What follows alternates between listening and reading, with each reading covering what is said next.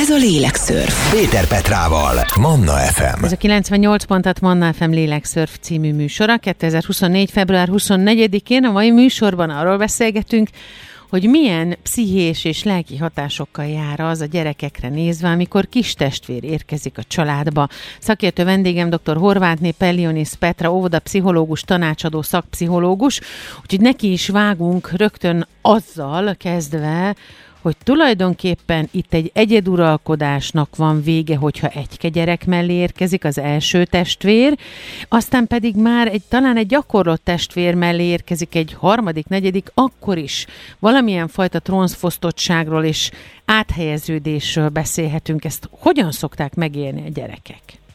Hát ahogy mondod, különösen az első testvérnek nehéz, amikor megérkezik a testvére, pontosabban már akkor nehéz, amikor elkezd furcsa dolgok történni a családban, és megnő anya pocakja, és akkor nagyon sokat beszélnek valakiről, ki még nem is létezik, és és, és ez bizony szorongató lehet már, a, már tulajdonképpen onnantól kezdve, hogy a gyerek meg tudja, hogy testvére lesz.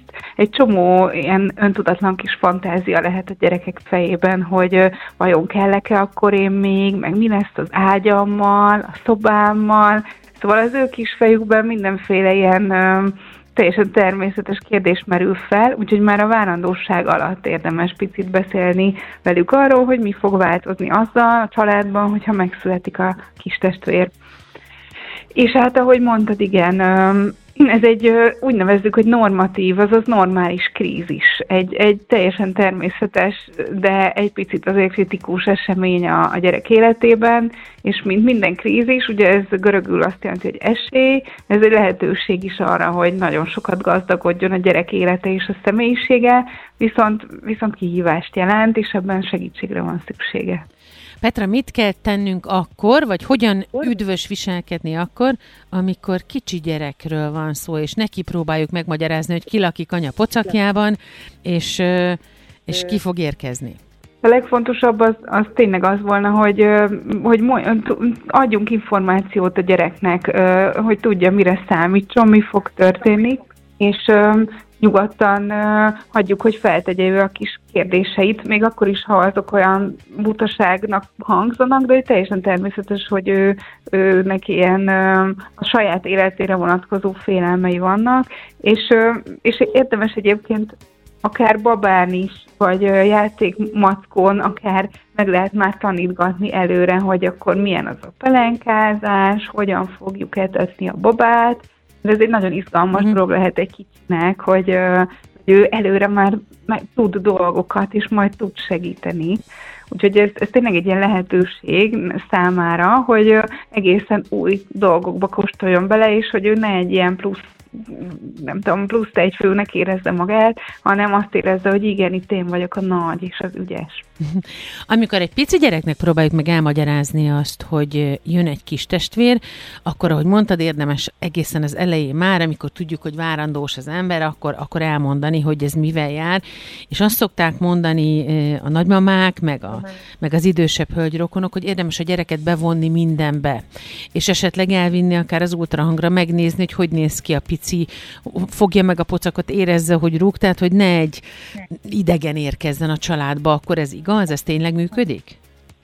Hát én ezt azzal egészíteném ki, hogy én akkor vinném az ultrahangra, ha az már egy ilyen fix, biztos terhesség, inkább a terhesség végén, de hogy főleg az elején, amikor azért még elég sok nyitott kérdés van, vagy esetleges problémák is felmerülhetnek, én akkor biztosan nem vinném magammal a, a kisgyereket, mert hogy számára minden ijesztő lehet, az is, amiről a felnőtt tudja, hogy ez egy teljesen normális dolog, hogy ott most akkor megnézzük, hogy így vagy úgy ver a szíve, de hogyha ő egy kis feszültséget ott érez, akkor azt rögtön nagyon hát érzékeli, és nem tudja hova tenni, tehát akkor neki egy plusz stressz tudunk okozni, úgyhogy inkább később vinném el, de egyébként igen, mindenbe be lehet vonni, és hallgathatják együtt a picinek a szívhangját, a otthon, meg uh, simogathatja az anyukája hasát, úgyhogy ez igen, ez egy ilyen nagyon jó dolog, és ezzel együtt én azért azt mondanám, hogy lehetőleg ne csak erről szóljon onnantól a családi lét, hogy jön egy új baba. Tehát, hogy az nagyon sok tud lenni, hogyha akkor innentől már az már senkit nem érdekel, hogy egyébként én most tanultam meg motorozni,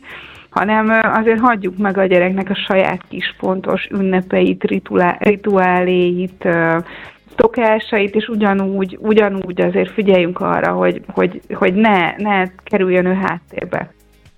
Nagyon fontos és érdekes témára beszélgetünk ma is a lélekszörvben, ez pedig a kistesó érkezés a családban. Hogyan hat ez egy gyermek, kisebb, nagyobb gyermek pszichés és lelki fejlődésére és egészségére. Segít, segítségemre van ebben dr. Horvátné Pelionis Petra, óvodapszichológus, tanácsadó szakpszichológus. Hamarosan folytatjuk. Ez a lélekszörf. Péter Petrával, Manna FM. A mai lélekszörfben a kis testvér érkezéséről beszélgetünk. Szakértő vendégem dr. Horvátné Pelionis Petra, óvodapszichológus, tanácsadó tanácsadó szakpszichológus, és természetesen, hogyha a kisgyerekeknek a felkészítéséről, a kistesó felké- érkezésére való felkészítésről beszéltünk, akkor beszélni kell arról is, hogy a nagyobb bacskák például mondjuk a kiskamaszok hogyan tudnak reagálni erre? Velük hogyan ö, tudjuk a legideálisabban ö, előkészíteni a kistesó érkezését? A kiskamaszoknak már nagyon érthetően el lehet magyarázni ezt a folyamatot, és nekik nagyon izgalmas lehet ez a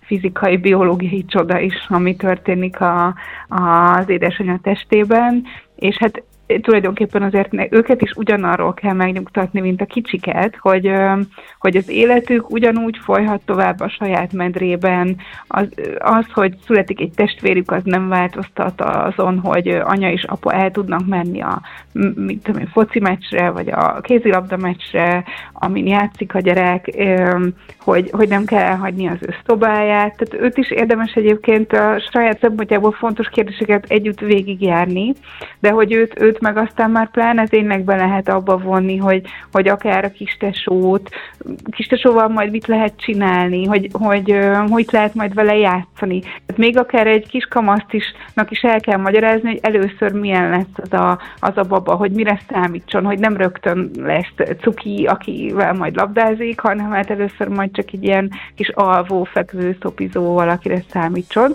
Úgyhogy ez az ő esetében is egyébként fontos.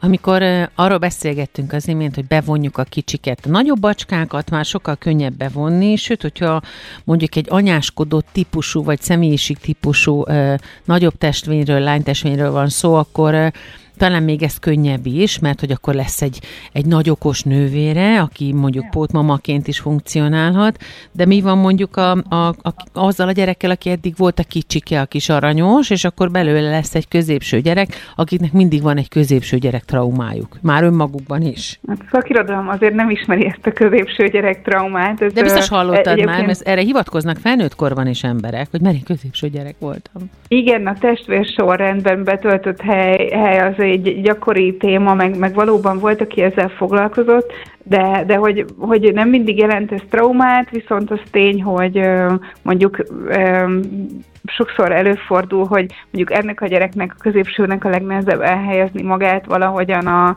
nagy okos meg a cuki kicsi között, én azt gondolom egyébként, hogy nem is az a fontos, hogy hányadik a sorban, hanem hogy tudunk-e minden gyereknek a saját egyéni szükségleteire figyelni. Tehát figyel, nem, nem is patika mérlegen kell kimérnünk, hogy ugyanannyit adunk az összes gyerekünknek, hanem megnézni, hogy ő, az ő egyéniségének, az ő szükségleteinek ö, ö, vajon, vajon megfelelően fordulunk-e felé, vajon megfelelő időt ö, fordítunk-e rá, vagy figyelmet az ő sikereire. Tehát, hogy, hogy én, én ezt tartanám nagyon fontosnak. Tehát akkor tulajdonképpen el lehet különíteni a testvérérkezésével kapcsolatos problémáknak a szakaszait is? Beszélhetünk ilyenekről? Hát beszélhetünk arról, hogy amikor érkezőben van, vagy épp megszületik a kistesó, és megtörténik ez a trónfosztás, akkor igen, az egy ilyen nehéz élmény, az egy kis krízis, amin együtt túl kell lenni, és beszélhetünk arról, ami meg már később van, amikor már nem annyira ez a kezdeti testvérféltékenység van jelen, hanem hát vagy esetleg az be, betonozódott, vagy pedig ö, egyszerűen csak a közös időtöltés, a közös tevékenység az jár különböző nehézségek, lásd veszekedések, testvérharcok, verekedések, stb. Tehát, hogy ezek már egy picit másfajta konfliktusok. Testvérekről, a testvérféltékenységről és a kis testvér érkezéséről beszélgetünk a mai lélekszörben. Szakértő vendégem dr. Horváth Pelionis Petra, óvodapszichológus, tanácsadó szakpszichológus, és azzal folytatjuk majd, hogy fel lehet-e készülni arra, hogy vajon a már ott lévő nagy testvér, vagy leendő nagy testvér mire és hogyan lesz féltékeny? Ki tudjuk-e tapogatni ezeket a dolgokat felnőttként, szülőként? Ezzel folytatjuk. Meg. Ez a Lélekszörf. Péter Petrával, Manna FM. A mai Lélekszörfben a testvér érkezéséről beszélgetünk, arról, hogy hogyan tudjuk megugrani ezeket a nehézségeket, és a testvér féltékenységről is beszélgetünk, hiszen ez nem csak egy megérkező, egy épp megszülető kis testvérnek az érkezésével történik, hanem bizony van olyan testvérféltékenység és testvérek közötti probléma, ami megmaradt felnőtt korban is erről is szó lesz majd. A Lélekszörf második órájában szakértő vendégem dr. Horvátné Perionis Petra, óvodapszichológus, tanácsadó szakpszichológus, és akkor, ahogy én azt ígértem, fel lehet-e készülni nagyjából legalább arra, hogy mire és hogyan lesz féltékeny a, a nagy testvér? A személyiségénél ki tudjuk -e ezeket tapogatni vajon? Hát ha ismerjük a gyerekünket, és tudjuk, hogy eddig neki mi, mi okozott nehézséget, hogy mi, mi, mi az, amire neki mindig szüksége van, mi az, milyen, mi az a közös nyelvünk vele, ami, ami, ami eddig is bevált, és ami, ahogyan mellette tudunk lenni, akkor azért számíthatunk arra, hogy, hogy ennek meg kell maradnia a testvér születésével, hogy, hogy ugyanaz a közös időtöltés azért így vagy úgy maradjon meg minőségi időként a nagy testvérrel, és hogyha ez meg tud maradni, akkor azért esélyes, hogy kevesebb van ebből a, ebből a féltékenységből.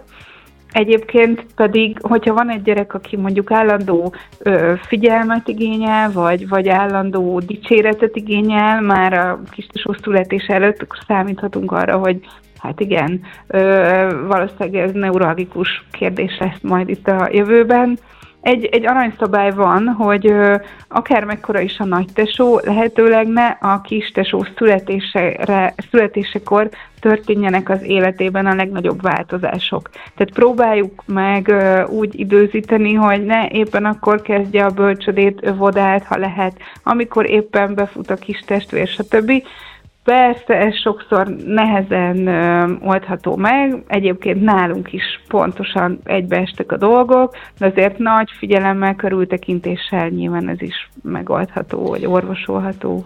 Petra, egy óvodapszichológus például, vagy a, a bölcsödei gondozók, az, az óvodai szakszemélyzet hogyan tud segíteni, vagy hogyan tudja megtámogatni ezt a folyamatot? Elsősorban én azt gondolom, hogy türelemre van szükség ilyenkor a, a, a gondozóktól. Nagyon sokszor történik meg, ugye a, a kisebb gyerekeknél, hogy a legutóbb tanult ö, funkció visszaesik. Tehát hiába volt már előtte szobatiszta a gyerek, de hogy újabb szobatisztasági problémák adódnak, és így tovább, mindenkinél mi a leg, legújabb funkció, Ilyenkor tudni kell azt, hogy ez egy természetes folyamat, itt nem, nem, nem az van, hogy ez a gyerek nem elég érett, hanem ő így reagál erre a krízisre, nem tudja elmondani, megfogalmazni a problémáját, a viselkedésében jelenik meg. Előfordul, hogy alvászavarral, vagy előfordul, hogy viselkedési problémákkal mutatja meg egy gyerek, hogy nekem ez most piszok nehéz, segítsetek. Mm. Tehát valahogy ez a szemlélete fontos, illetve otthon is illetve a gondozóknál is az nagyon lényeges, hogy tanítsuk meg a gyereknek, hogy, hogy amit érez, az egy természetes, normális érzés. Hogy, hogy tanítsuk meg megfogalmazni neki a saját érzését. Azt, hogy most nagyon rosszul érzem magam, ez most nekem fáj, nekem nagyon hiányzik, hogy, hogy korábban több, több időnk volt együtt. De én most nagyon szomorú vagyok, mert elvette a kistesóm a játékomat. Hogy ezek, ezek olyan dolgok, az érzelmi intelligencia úgy fejlődik, hogy a, a felnőtt, a szülő folyamatosan visszatükrözi jó esetben a gyereknek a saját érzéseit, és akkor így hogy ez a piszok kellemetlen érzés belül, ez azért van, mert én most szomorú vagyok, vagy mérges vagyok. És nagyon sokat segítünk, ha ezt, ezt megtanítjuk, illetve azt is megtanítjuk, hogy szabad haragudni a tesómra. Ez egy ambivalens kapcsolat köztünk, igen, hát én néha nagyon haragszom rá, mert elvette a játékot, vagy mert zavar engem a abban, hogy én azt csináljam, amit én szeretnék, de hogy ez, ez így teljesen oké, okay, és ettől én meg szeretem őt, csak néha mérges vagyok. Na. A testvérféltékenységről, a kistestvér érkezéséről és annak minden pszichológiai és lelki vetületéről, ami a gyerekben megjelenhet, erről van szó a mai lélekszörfben. Szakértő vendégem dr. Horváth Elionis Petra, óvodapszichológus, tanácsadó szakpszichológus. Hamarosan folytatjuk. Ez a lélekszörf. Péter Petrával, Manna FM. Mi történik akkor egy gyerek lelkében, amikor megérkezik a kistestvér, a trónfosztottság, a testvérféltékenység, ezek mind-mind megjelennek a család életében. Erről beszélgetek szakértő vendégemmel, dr dr. Horvátné Pelionis Petra óvodapszichológussal, tanácsadó szakpszichológussal, és akkor itt van a klasszikus mondat, aranyos, de inkább hagyjuk itt a kórházban, ne vigyük haza. Ugye szoktuk mondani. Mi történik a gyerek érkezése után? Az otthoni létezés, az anyuka megosztottsága, az, amikor ebből a ebből a kettősségből, ebből a csodából, amikor még ketten vagyunk, csak te meg én az első gyerekkel, és akkor jön a második, aki aztán majd megörökli az első gyerek kedvenc ruháját, a kedvenc játékait, meg kell tanulni osztozni például. Ez mind-mind a trónfosztottsághoz kötődik, de azért mégiscsak meg kell tudni valahogy ezeket ugrani. Vigyünk-e például ajándékot, vigyene haza, ugye a kórházból a baba ajándékot, például a mózes kosárban. Milyen módszerek vannak? Igen, ezt, ezt szoktuk javasolni, hogy, hogy kaphat egy ajándékot a gyerek, a, a nagygyerek a tesó megszületésekor. Én személy szerint ebben is azon a párton vagyok, hogy nem, ne verjük át a gyereket, nyugodtan megmondhatjuk, hogy ezt nem a kis tesó hozta az anyamékből, hanem ezt, ezt, ezt tőlünk kapja, az én, vagy mi legalábbis így kezeltük a családunkban, elmondtuk a fiamnak, hogy, hogy, hogy tudjuk, hogy ez most egy nagyon izgalmas időszak, ami biztos sokszor nem könnyű, és hogy nagyon-nagyon hálásak vagyunk, hogy ő segít nekünk, és nagyon boldogok vagyunk, hogy ő már itt van nekünk, és most már, most már így együtt lehetünk egy család, és hogy, hogy ő is kap egy ajándékot, hogy ő is nagyon boldog legyen ebben az időszakban, tehát hogy nem biztos, hogy át kell egyébként verni azzal a gyereket, hogy a baba hozta az ajándékot, de hogy ez is egy stratégia, sőt az is egy jó stratégia, hogy ha mondjuk sok pici ajándék, kicsi dolog van otthon, és mikor jönnek rokonok látogatóba, és gügyögnek, és hoznak a kicsinek csomó új dolgot, akkor oda nyomjuk a kezükbe, hogy nézd, ezt meg odaadhatod a nagynak, hogy hadd örüljön ő is. Ezek ilyen apró fogások, de hogy sokat tud számítani. Vagy akár lehet egy jel is, amivel a nagytesó tud jelezni a szüleinek valami kódszó, hogy fú, most már nagyon elegem van, most már nagyon sok ebből, hogy mindig körülötte forog a világ, most figyeljetek rám, akár amikor mások ott vannak, akkor is. De ezt meg tudja érteni, hogy kódszót használunk mondjuk egy két-három éves gyerek? Hát a két éves még nem, természetesen nem, de mondjuk egy négy éves már, már viszont igen. És a két évessel akkor mit tudunk csinálni? Tehát akkor valamelyik gyerek mindig valamelyik szülővel legyen? Hogyan lehet ezt hát, többnyire, megoldani jól? Többnyire így, így szoktuk megoldani, igen, hogy, a, hogy ilyenkor így meg, megosztanak a szülők, és az egyikük az a, az a nagyjal van. Én itt azt tartom nagyon fontosnak, hogy ez ne egy ilyen ö, bebetonozott dolog legyen, hogy akkor innentől az anya van a picivel, és a, az apa van a nagyjal, mert hogy ilyenkor nagy veszteséget tud átélni a, a nagytesó, hogy akkor anya már csak a kicsivel foglalkozik. Tehát ha lehet, akkor azért váltsák egymást. És ha lehet, akkor a korábbi bevett, szeretett közös tevékenységek maradjanak meg. Ha csak napi 10 percre, akkor annyira. És ilyenkor ö, tud-e például az anyuka ügyesen balanszírozni akkor, hogyha mondjuk csak másfél éves a nagyobbik gyerek, mert hamar jött a második baba, és mondjuk még cicizett a második, az első is. Még szoptatta őt is ilyenkor lehet-e igazságot tenni, mert ugye azért az egy nagyon, nagyon kínos vagy nehéz dolog, hogy mondjam, csak nem kínos inkább, hanem olyan nagy nehézséget adó, inkább így fogalmaznék.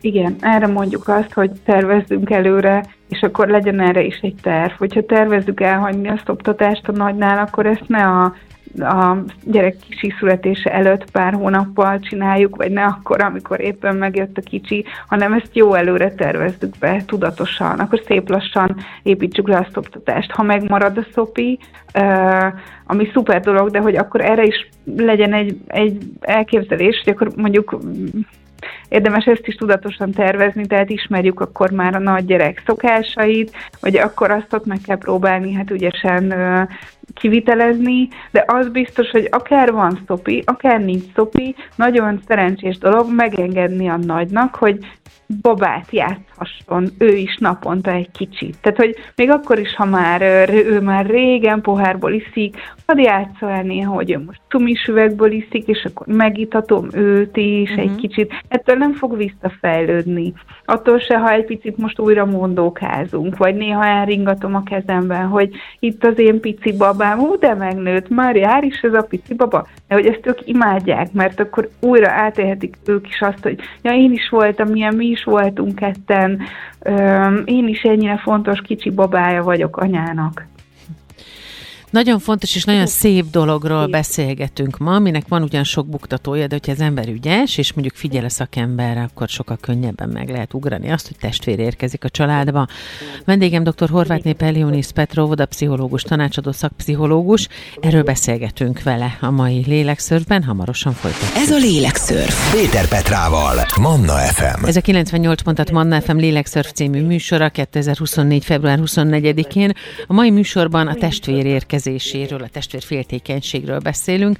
Vendégem dr. Horváth Pellionis Petra, óvoda pszichológus, tanácsadó szakpszichológus, és akkor folytassuk azzal, hogy mi van akkor, Petra, ami egy elképesztő nehéz dolog. Mi van akkor, hogyha a szülő jobban kijön valamelyik gyerekkel? Ez nyilván előfordulóhatatlanul is, ezzel ellen nagyon nehéz bármit is tenni, de hogyan tudja ezt megcsinálni egy szülő, hogy ezt ne érezze a gyerek? Szerintem érdemes tisztázni ezt mindenkinek önmagában. Tehát tény az, hogy tehát legyen, váljon először is tudatossá az, hogy nekem könnyebb kommunikálni az egyik gyermekemmel, mert őt hasonló fából foragták, mint engem, hasonlóan éli meg a dolgokat. Ez nem arról szól, hogy én jobban szeretném őt, mint a másikat, hanem arról szól, hogy természetesen mi valahogy így jobban értjük egymást, és uh, először is ezt a bűntudatot volna jó félretenni, hogy akkor én most rossz anyja vagyok a, annak, akinek mondjuk eltérő temperamentuma van az enyémtől.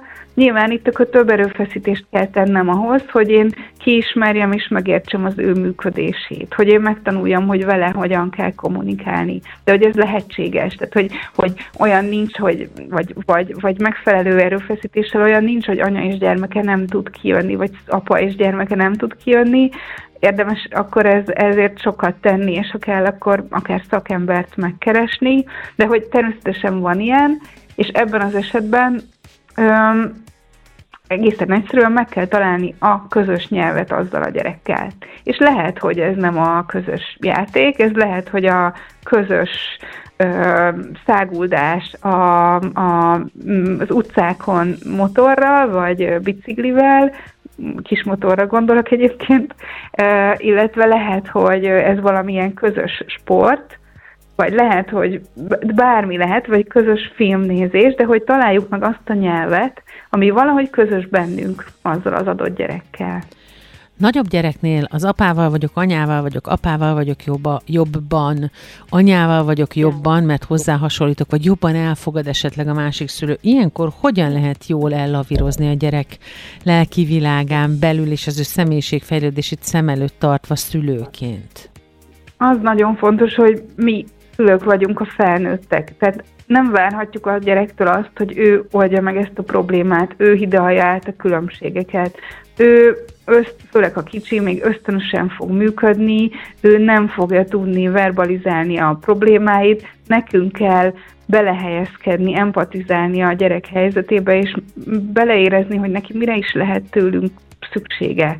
És hogyha változást szeretnénk, akkor mi tudjuk ezt elkezdeni felnőttként, mindig, mindig nagyon jó volna tényleg ezt így megérezni, hogy, hogy, hogyha ha például van egy olyan visszatérő problémás viselkedés, hogy vajon milyen szükséglet állhat itt a, a probléma hátterében, vajon mi az, ami a gyereknél nem, nincs rendben, úgy érzi, hogy valamilyen, valamilyen hiány, hol van a hiány neki mi az, ami kellene. Azért ezt általában egy kis segítséggel a szülők beszokták tudni mérni, és akkor ezt kell tudni pótolni, kell, hogy lássuk a korlátainkat, tehát hogy aki utál legózni, az nem, soha nem fogja tudni a legóban élni meg a gyermekével a nagy közös élmény, de hogy szabad azt mondani, hogy figyelj, én ebben nem vagyok jó, ehhez apához kell fordulnod, de akkor, akkor viszont kínáljunk mást.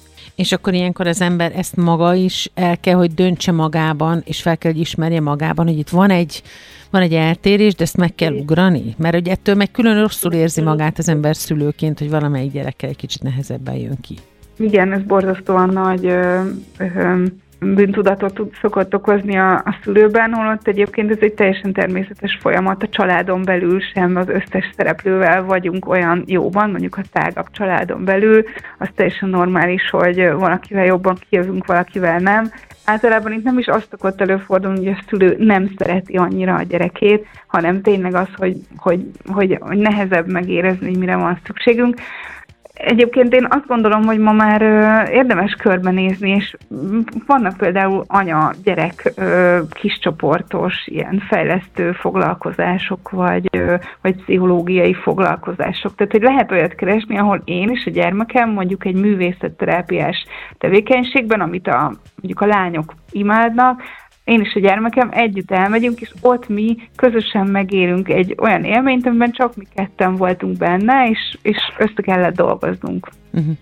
Ez egyébként testvérek esetében is nagyon hasznos tud lenni, hogy hozzuk őket olyan helyzetbe, ahol együtt kell működniük, akár a szülőknek így játékosan kvázi az ellenében, de hogy legyenek ilyen közös fölé rendelt célok és közös egymásra támaszkodó tevékenységek, amiben megélik, hogy ja, hogy mi egyébként így egy csapat vagyunk. A mai lélekszörfben a testvér, kis testvér érkezéséről, a testvérféltékenységről, a testvérek egymáshoz való viszonyáról, és ennek a pszichológiai és lelki vetületéről beszélgetünk szülőszemszögből, meg a gyerek szemszögéből is. A vendégem dr. Horváth Pelionis Petra, óvodapszichológus, tanácsadó szakpszichológus, és most az állandó testvérversengésről és féltékenységről fogunk beszélni a következő következőkben majd a nagyobbkori, kamaszkori féltékenységről is hamarosan folytatjuk. Ez a Lélekszörf. Péter Petrával, Manna FM. A mai műsorban a vendégem dr. Horváth Leonis Petra, óvodapszichológus, tanácsadó szakpszichológus, a testvérféltékenységről, a kis testvér érkezéséről, és hát a megmaradt testvérféltékenységből adódó konfliktusokról is beszélünk. Állandó testvérféltékenység, Petra, mit lehet ilyenkor tenni, amikor valahogy ez megmarad a testvérek között? Például azért, mert az egyik jobban kötődik a szigorúbb szülőhöz, a szigorúbb szülővel egy kicsit engedékenyebb, miközben a másikkal nem. Ezt a másik testvér mondjuk az, akivel engedékenyebb a szülő kihasználja, és ebből azért adódik egy igazságtalan helyzet például, vagy egyéb más dolog miatt, mondjuk rendes nagykamaszkorban milyen problémák adódhatnak, és ezt hogy érdemes kezelni? Érdemes a szülőnek először vizsgálatot tartani, hogy, hogy egyébként mennyire hasonlítgatja össze a, a gyerekeket a gyerekek elő füle hallatára, illetve mennyire csinál egy ilyen hasítást, hogy van a csak a jó gyerek, meg csak a rossz, tehát hogy érdemes egy ilyennel kezdeni, hogy én szülőként mennyire tüzelem egyébként a gyerekek közötti versengést. Ez olyan triviálisan hangzik, hogy nem versenyeztetjük a gyerekeket egymással, de, de valójában nagyon sok testvér pár vagy testvér ö, nő fel így egymás mellett. Ugye ennek sosincsen jó hatása, illetve mivel azt a gyerekeknek a, a szülők egymással való viselkedése egy nagyon fontos mintája a, a szociális viselkedésre, ezért azt is érdemes megvizsgálnunk, hogy szülőként egyébként mi így mennyire versengünk egymással, vagy mennyire próbáljuk egymás akaratát lenyomni a, a torkunkon, vagy mennyire tudunk együttműködni.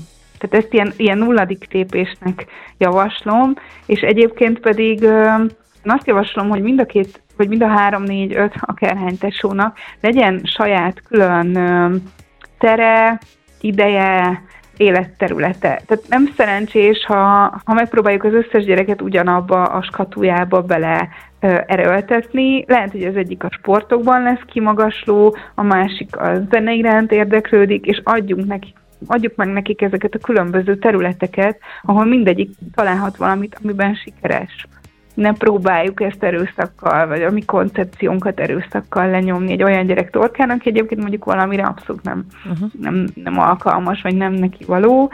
És hát ugyanúgy egyébként így a, a tér kérdése is fontos, hogy egy, főleg egy nagy családban gyakran előfordul, hogy a, egyszerűen a, a tér és a saját tulajdon hiánya okoz ö, feszültségeket.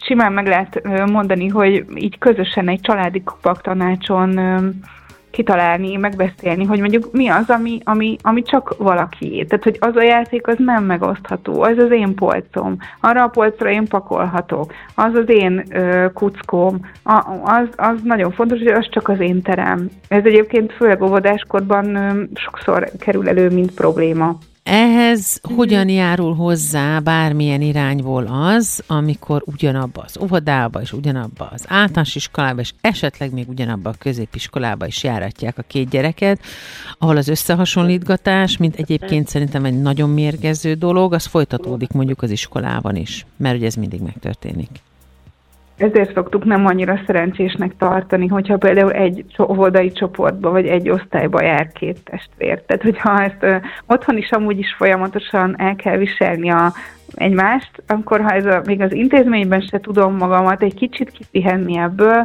az nem szokott szerencsés lenni.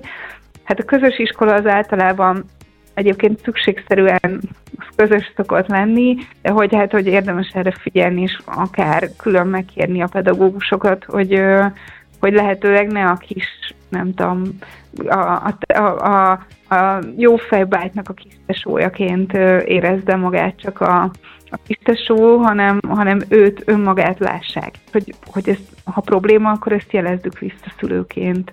És hogyha elkezd panaszkodni ezzel kapcsolatban otthon a gyerek, akkor hogyan érdemes viselkedni ilyenkor? Mit mondjunk a gyereknek? Bármiről panaszkodik a gyerek, hogy ne, ne tromfoljuk rögtön le, ne bogatelizáljuk el az ő problémáját, ne, ne, nem mondjuk azt, de hogy, de hogy ez nincs is így, hanem ismerjük el, hogy oké, okay, ő így érzi, neki ez nehézséget okoz, és próbáljunk meg együtt érezni vele ebben, és onnantól már közösen gondolkozhatunk, hogy oké, okay, de hogy mit, tudnánk együtt, mit, mit tudnánk kitalálni, szerinted mi lehetne egy jó megoldás? A gyerekek nagyon kreatívak, nagyon jó probléma megoldók tudnak lenni, ilyen laza brainstormingokat tarthatunk, amiben minden hülyeséget bedobunk, és akkor abból aztán kiválasztjuk, hogy mi az, ami működőképes, például, hogy beszéljünk együtt a Kati nénivel, aki visszatérően mindig csak a tesómról kérdez, és az nem is érdekli, hogy én hogy vagyok, és nekem mi nehéz. Uh-huh. Nagyon nehéz dolog ez egyébként, hogy az ember ugyanabba az iskolába jár, mint a testvérén. Azért is kérdeztem erre rá, hogyha nem haragszik ezért a kedves hallgató, de biztos nem vagyok ezzel egyedül, mert én ezt végigéltem, és tudom, hogy milyen elképesztően kényelmetlen, sőt, nagyon sokszor megalázó és bántó, amit a tanárok tudnak csinálni ilyen helyzetben, úgyhogy ez is egy nehéz, vagy hát nem is inkább nehéz, akkor nem nehéz, hogyha nem ezt csináljuk, de egy megfontolandó dolog szülőként, hogy a gyerek ne menjen ugyanabba az iskolába és óvodába, főleg ne egy csoportba, hogy hóvisok lesznek, ahogy ezt szakértő vendégem, dr. Horvátné Pelionis Petra, oda pszichológus, tanácsadó szakpszichológus is javasolta. A testvérekről, a kis testvér érkezéséről, a testvér féltékenységről szól a mai lélekszörf, hamarosan folytatjuk. Ez a lélekszörf. Péter Petrával, Manna FM. A mai lélekszörfben a kis testvér érkezéséről, a testvér féltékenységről, a testvérek eh, egymás közötti viszonyáról és az egészséges pszichés lélekfejlődésről beszélgetünk. Vendégem dr. Horvátné Pelionis Petra, óvodapszichológus, pszichológus, tanácsadó szakpszichológus, és akkor nézzük azt a részt, amikor ugye, mert hogy ez mindig van, óhatatlanul van, szerintem nagyon ritka az, ahol tényleg nagyon támogatóak a testvérek, és sosincs verekedés, harc. Mi van, ha igen? Mi van, hogyha verekednek, a harcolnak, hogyha ezt nyilván valahogyan megbünteti a szülő, vagy megtorolja a szülő, mi az igazságos? Például ugye tudjuk, hogy látjuk, hogy mi történik, egyik piszkálja a másikat, úgy csinálja, hogy ne vegye észre a felnőtt, mi mégis észrevesszük, akkor meg lehet-e büntetni az egyiket, vagy akkor automatikusan, mint a régi időkben, mind a kettő büntetésben megy. Számít-e ilyenkor, hogy ki kezdte, hogy melyik az, amelyik a támadó típus, és a, melyik, amelyik a testvérek közül inkább az áldozat típus. Ilyenkor mit csináljon egy szülő? Hogyha rossz példát szeretnénk, akkor a Reszkesetek Betörők című filmet érdemes megnézni, amikor még együtt van a család, akkor pontosan úgy csinálják, kezelik a szülők a konfliktust, ahogyan nem kéne. Ha pedig nem így akarjuk, akkor megtehetjük, hogy, hogy ha halljuk, hogy konfliktus van a gyerekszobában, akkor egy picit először is várunk, megvárjuk, hogy mit kezdenek a gyerekek ezzel a helyzettel, hogy ők egyébként önmaguk meg tudják-e oldani.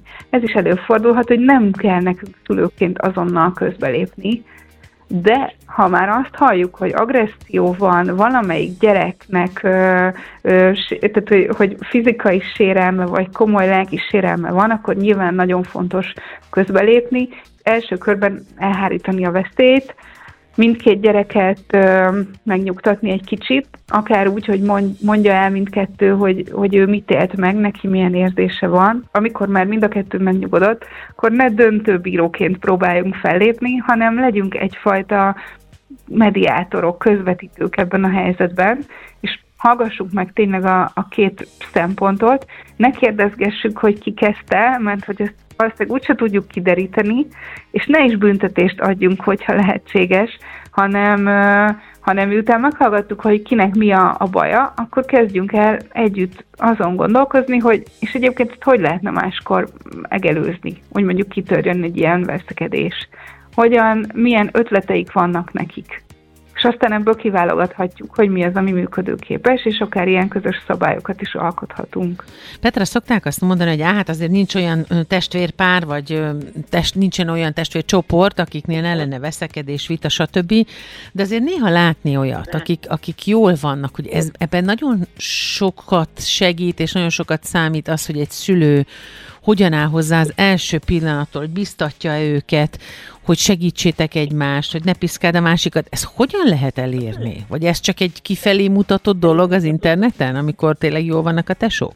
Nem, nem, én is ismerek ö, nagyon jól, egymással jól meglévő ö, tesókat, de hogy az fontos, hogy ez tényleg egy ambivalens érzelmekkel járó kapcsolat. Tehát, hogy, hogy legyen az tiszta, hogy az, hogy én haragszom, attól én még szeretem. Tehát, hogy, hogy attól még jó testvér vagyok, hogy néha mérges vagyok, és rákiabálok egyet. Ez nem, ez nem egy egy, egy problémát okozó dolog, csak akkor, hogy tehát akkor van baj a negatív érzése, ha az negatív viselkedésbe is torkollik, tehát bántom a másikat. Ezt fontos tisztázni a gyerekekkel, mert a gyerekek nagyon is hajlamosak óvodáskortól már abszolút bűntudatot érezni, és torongani a saját bűntudatuk miatt, tehát ezt lehetőleg kerüljük el, és megtehetjük azt, hogy például sokat mesélünk arról, hogy, hogy ők egyébként miben hasonlítanak egymásra.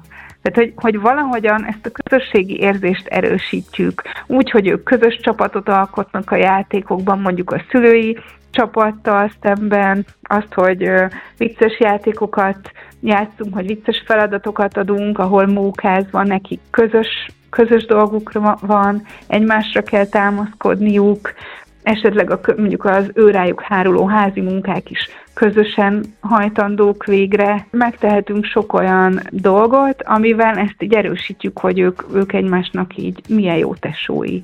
A testvérek érkezéséről, a testvérek egymáshoz való viszonyáról, a testvérféltékenységről beszélgetünk, és arról természetesen, hogy hogyan hat ez a pszichés és a lelki fejlődésére egy gyereknek. Szakértő vendégem dr. Horváth Elionész Petra, óvodapszichológus, tanácsadó szakpszichológus, és hamarosan jön a szokásos kis összefoglalónk és a jó tanácsok, hogy hogyan érdemes neki kezdeni annak, amikor a család nagyobb családdá válik, és érkeznek a testvérek, mik azok az alapvetések, amiket bárhányadik gyerek érkezik, érdemes megfogadni. Már is folytat. Ez a Lélekszörf. Péter Petrával, Manna FM. A mai Lélekszörfben szakértő vendégem dr. Horváth Elionész Petra, óvodapszichológus, tanácsadó szakpszichológus, a kis testvér érkezéséről, illetve a testvér féltékenységről, a testvérek egymáshoz való viszonyáról beszélgetünk. Nyilván tesszük ezt mindazért, hogy a pszichés és a lelki egészség fejlődését és a meglévő pszichés és lelki állapotot a lehető legjobb irányba terelve tudjuk majd működni mi szülőként, nagyszülőként, nagynéniként, nagybácsiként, és akkor most az a kis útra való csomag, amit szoktunk adni. Petra, mi az, ami minden családra ugyanúgy igaz, amire érdemes figyelni, mindegy, hogy a második vagy az ötödik gyermek érkezik? Azt gondolom, hogy, hogy az, amit már többször is elmondtam, hogy, hogy próbáljunk meg beszülőként beleérezni a, a, a nagyobb testvérek helyzetébe, hogy ők mit fognak átélni, milyen veszteséget fognak elszenvedni, mi az, ami rájuk hárul. Ha már nagyobb a gyerek, akkor meg is tudjuk kérdezni, hogy számára mi az ijesztő ebben a helyzetben, családi kupak tanácsban erről közösen, hogy kinek mi lesz nehéz, ki mit vár. Tehát, hogy ez így mindenkire igaz, és hogy próbáljuk meg odafigyelni, hogy vajon, vajon annak a akárhánydik első, második, harmadik gyereknek milyen, milyen szükséglete van, ami, amit mindenképpen be kell töltenünk ahhoz, hogy jól legyen. Szülőként pedig nagyon fontos az, hogy nehogy, ne, ne álljunk egyik gyerek állandó gondozójává se, vagy ne váljunk azzá. Tehát, hogy, hogy ne legyen ez egy ilyen bebetonozott dolog, hogy akkor én a kicsivel vagyok, te meg a nagyjal, vagy stb. És amikor nagy testvérekről van szó? Amikor nagy testvérekről van szó, akkor pedig ez a, ez a külön tér, külön idő, külön életterület nagyon fontos. Mindenkinek a sikereit kellően megünnepelni, mindenkinek lehetőséget adni, hogy most ő, ő érezze magát magát kiemelkedőnek, vagy kompetensnek, mindenkinek a múltját akár felidézhetjük, tehát mindenkinek a kisbabakorát fel lehet idézni újra, hogy az milyen jó volt, amikor te voltál, kicsit te voltál, ekkora.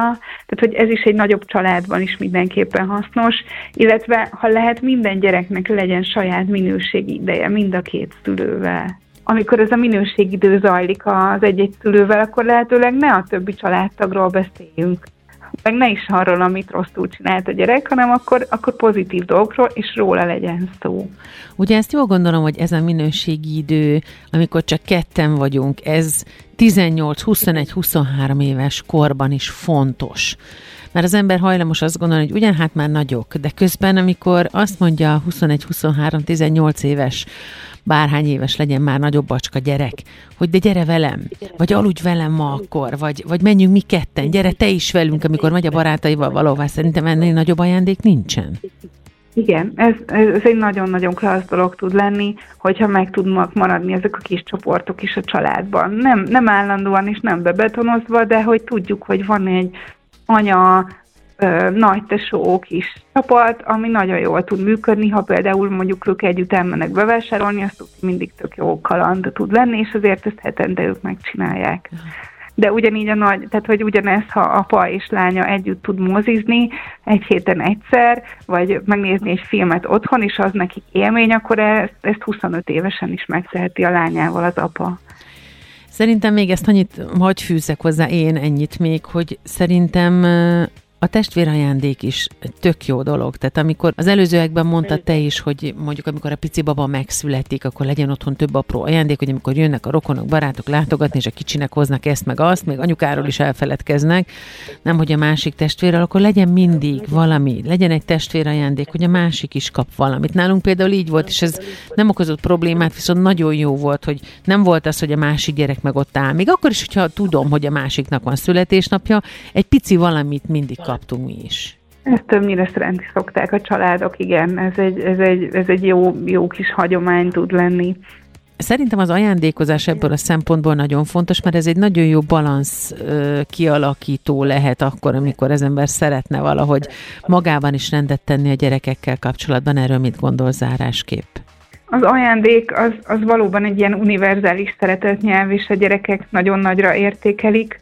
Viszont az, azt gondolom, hogy fontos, hogy ez nem biztos, hogy egy ilyen fizikai tárgy kell, hogy legyen. Tehát az is ajándék lehet, hogy hazafelé még beugrunk 15 percre fagyizni a, az egyik testvérre, mert, mert hogy most az anyuka uh-huh. ment érte, uh-huh. hogy az is egy ajándék, hogy akkor most mi, mi fagyizunk egyet-ketten, és te két gombócot ehetsz most kivételesen. Tehát, hogy ez épp úgy jó, mint hogyha focikártyát veszek, vagy, vagy legót, vagy bármit. Uh-huh.